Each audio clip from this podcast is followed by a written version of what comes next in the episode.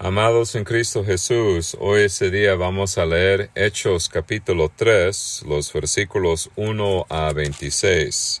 Aquí leemos nuestro pasaje de hoy, Hechos capítulo 3, comenzando en el versículo 1. Pedro y Juan subían juntos al templo a la hora novena, la de la, la oración, y era traído un hombre cojo de nacimiento, a quien ponían cada día a la puerta del templo, que se llama la Hermosa, para que pidiesen limosna de los que entraban en el templo. Este, cuando vio a Pedro y a Juan, que iban a entrar en el templo, les rogaba que les diesen limosna. Pedro con Juan, fijando en él los ojos, le dijo, Míranos. Entonces él les estuvo atento esperando recibir de ellos algo. Mas Pedro dijo, No tengo plata ni oro, pero lo que tengo te doy. En el nombre de Jesucristo de Nazaret, levántate y anda. Y tomándole por la mano derecha, le levantó, y al momento se le afirmaron los pies y tobillos. Y saltando, se puso en pie y anduvo y entró con ellos en el templo, andando y saltando y alabando a Dios. Y todo el pueblo le vio andar y alabar a Dios. Y le reconocían que era el que se sentaba a pedir limosna a la puerta del templo, la hermosa, y se llenaron de asombro y espanto por lo que le había sucedido. Y teniendo asidos a Pedro y a Juan, el cojo que había sido sanado, todo el pueblo atónito concurrió a ellos al pórtico que se llama de Salomón. Y viendo esto Pedro respondió al pueblo, Varones israelitas, ¿por qué os maravilláis de esto?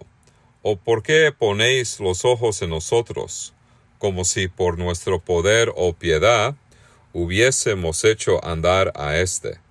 El Dios de Abraham, de Isaac y de Jacob, el Dios de nuestros padres, ha glorificado a su Hijo Jesús, a quien vosotros entregasteis y negasteis delante de Pilato, cuando éste había resuelto ponerle en libertad. Mas vosotros negasteis al santo y al justo, y pedisteis que se os diese un homicida. Y matasteis al autor de la vida, a quien Dios ha resucitado de los muertos, de lo cual nosotros somos testigos.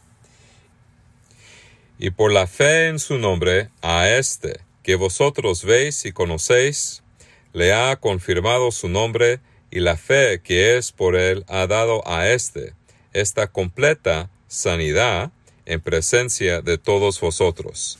Mas ahora, hermanos, sé que por ignorancia lo habéis hecho, como también vuestros gobernantes. Pero Dios ha cumplido así lo que había antes anunciado por boca de todos sus profetas, que su Cristo había de padecer.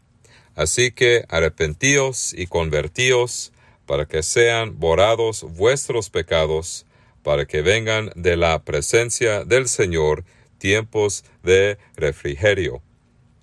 He y Él envíe a Jesucristo, que os fue antes anunciado, a quien de cierto es necesario que el cielo reciba hasta los tiempos de la restauración de todas las cosas, de que habló Dios por boca de sus santos profetas, que han sido desde tiempo antiguo porque Moisés dijo a los padres, El Señor vuestro Dios os levantará profeta de entre vosotros, hermanos, entre vuestros hermanos, como a mí, a él oiréis en todas las cosas que os hable. Y toda alma que no oiga a aquel profeta será derraigada del pueblo. Y todos los profetas desde Samuel en adelante, cuantos han hablado, también han anunciado estos días.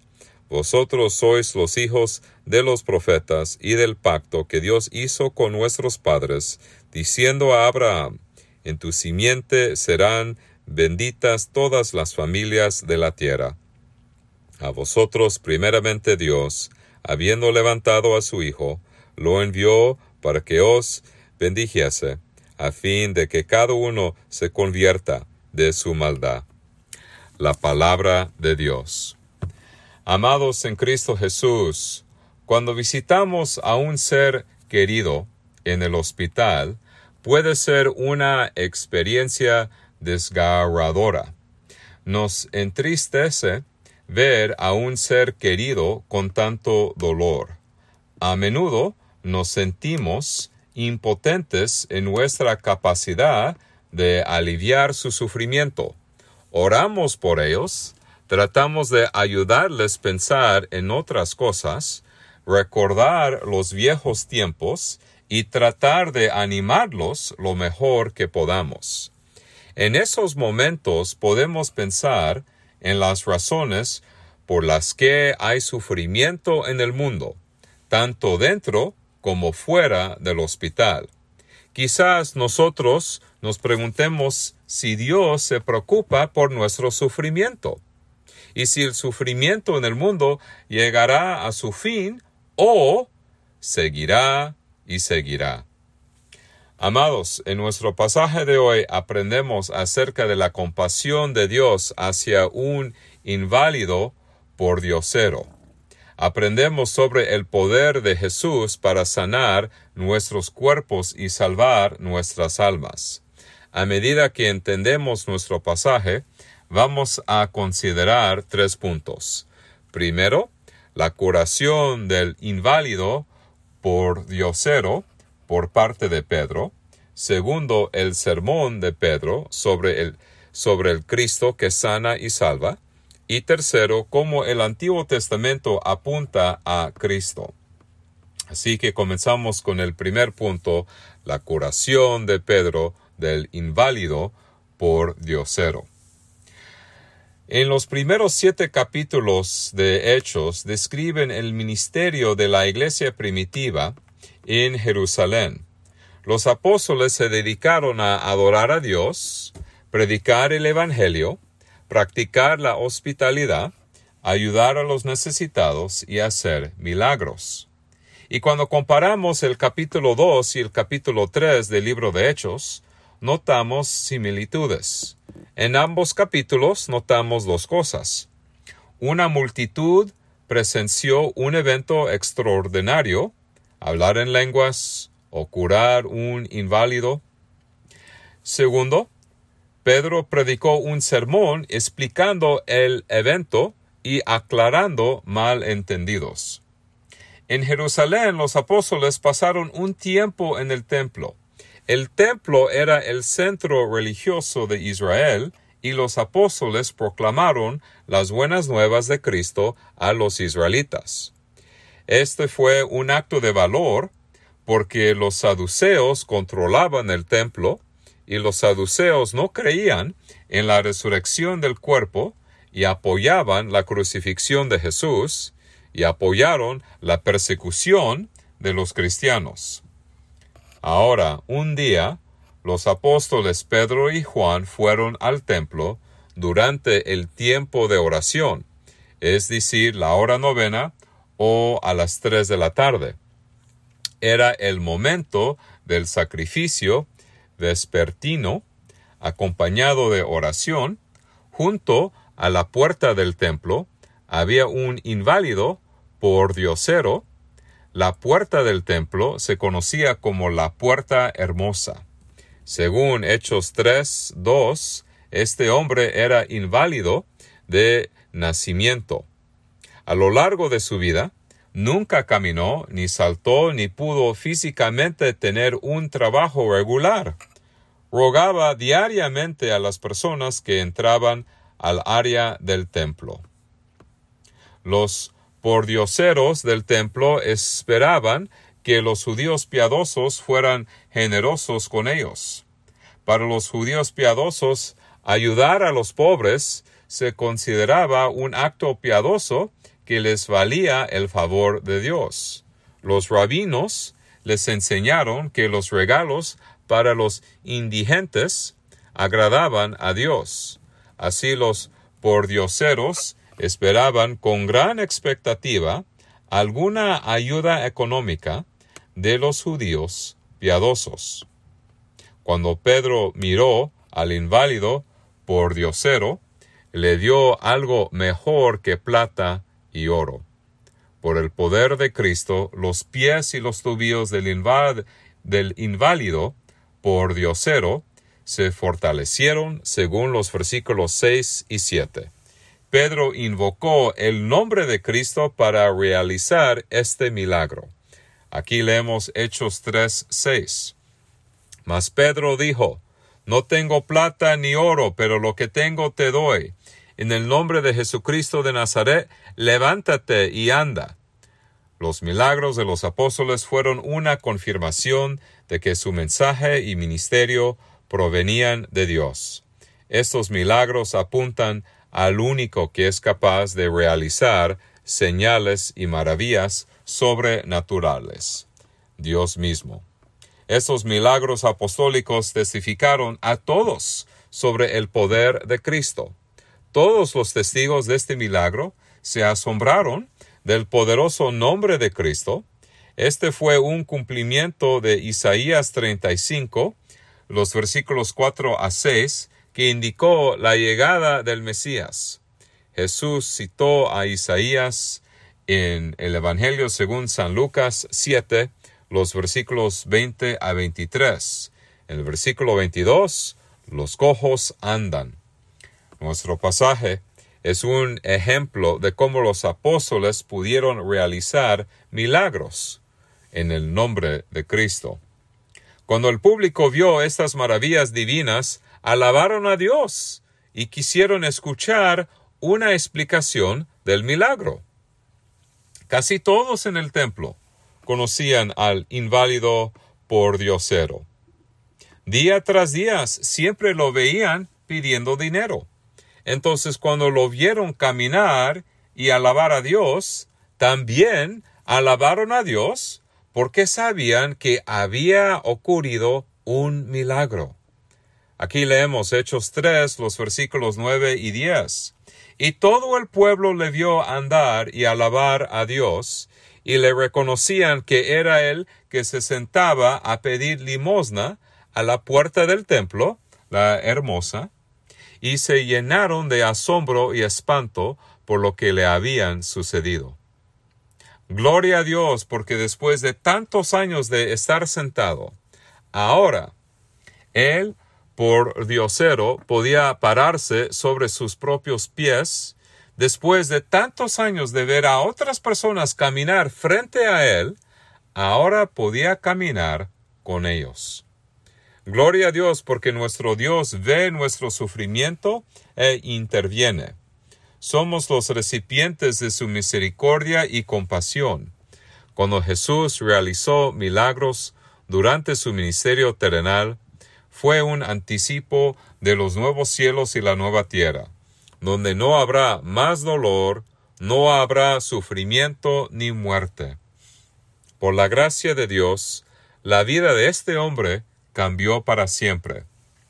Ahora, ahora podía participar en la actividad más importante que le fue negada, la participación en ceremonias religiosas. De acuerdo con las leyes mosaicas, aquellos que tengan una imperfección física, una lesión, una o una enfermedad, no pueden participar en las actividades judías. Las leyes del Antiguo Testamento consideraban ceremonialmente impuras a las personas con un defecto físico o una dolencia. Su condición física lo inhabilita para participar en ceremonias religiosas. Si esas personas entraran al área del templo, profanarían el templo con su presencia. Amados, en la época del Nuevo Testamento, estas leyes ceremoniales del Antiguo Testamento ya no son aplicables a la iglesia cristiana. Pedro y Juan, como Jesús, se acercaron a las personas que eran rechazadas por la sociedad, los intocables, los insignificantes, los desagradables, los inaceptables. Por la sangre de Jesús somos limpios ante los ojos de Dios. Hemos sido lavados por la sangre del Cordero. Somos justos ante Dios porque Cristo nos ha cubierto con sus mantos de justicia. Y podemos presentarnos ante la presencia de Dios con confianza porque Jesús ha abierto el camino al lugar santísimo. Por los méritos de Cristo somos salvos, y con la guía del Espíritu Santo adoramos al Señor según su verdad. A lo largo del ministerio de los apóstoles, señalaron a la gente a Cristo, no a sí mismos. Pedro enfatizó el nombre de Cristo cuando se realizó este milagro. Es Cristo quien finalmente realizó este milagro. Cristo es más que capaz porque es Dios. Para los judíos, el nombre de Dios es poderoso, es precioso. Alguien que invoca el nombre de Dios está invocando la autoridad divina para hacer algo. En este caso, Pedro pidió a Cristo por poder divino. Este es el nombre del gran médico y del gran Salvador, el nombre que está por encima de todo nombre. Ahora, el segundo punto, el sermón de Pedro acerca de Cristo. Cuando toda la gente en el templo se reunió asombrada, Pedro no sintió ningún orgullo personal. Pedro no estaba motivado por la fama cuando Dios lo usó para curar al inválido por diosero. No quería jactarse de sí mismo, sino solo jactarse de su Señor que realizó el milagro aprovechó esta oportunidad para proclamar las buenas nuevas de Cristo a todos en el templo. Aunque todos sentían curiosidad por el poder y la piedad de Pedro, Pedro les señaló a Cristo. Enfocó su atención en el Señor que es poderoso para sanar nuestros cuerpos y salvar nuestras almas. Aquí leemos Hechos 3, el versículo 12 y Viendo esto, Pedro respondió al pueblo, Varones israelitas, ¿por qué os maravilláis de esto?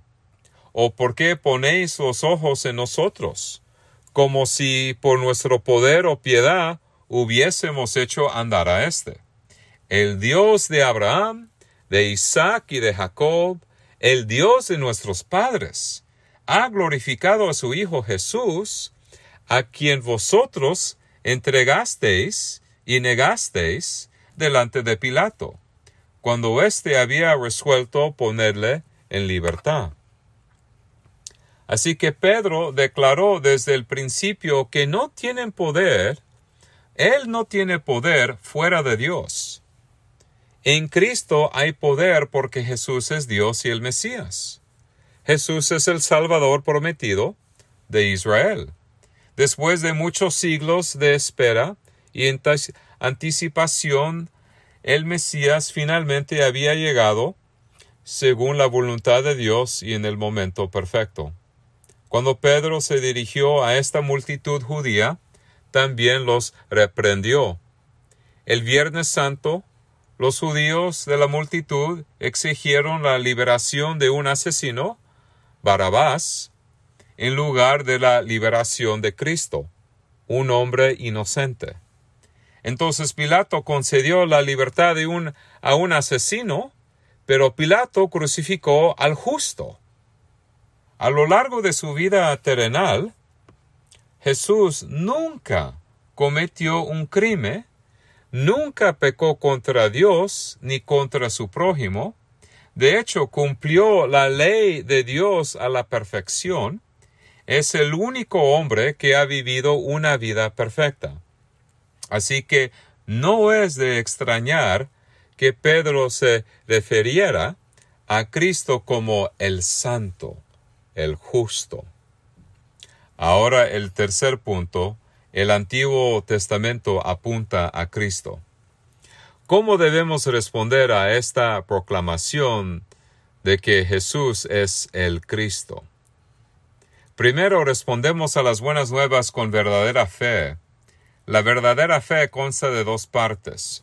Primero, creemos que todas las escrituras son la verdad de Dios. Segundo, tenemos la seguridad y la confianza de que Jesús, no solo vivió, murió y resucitó por mi prójimo, sino que también vivió, murió y resucitó por mí, por mí.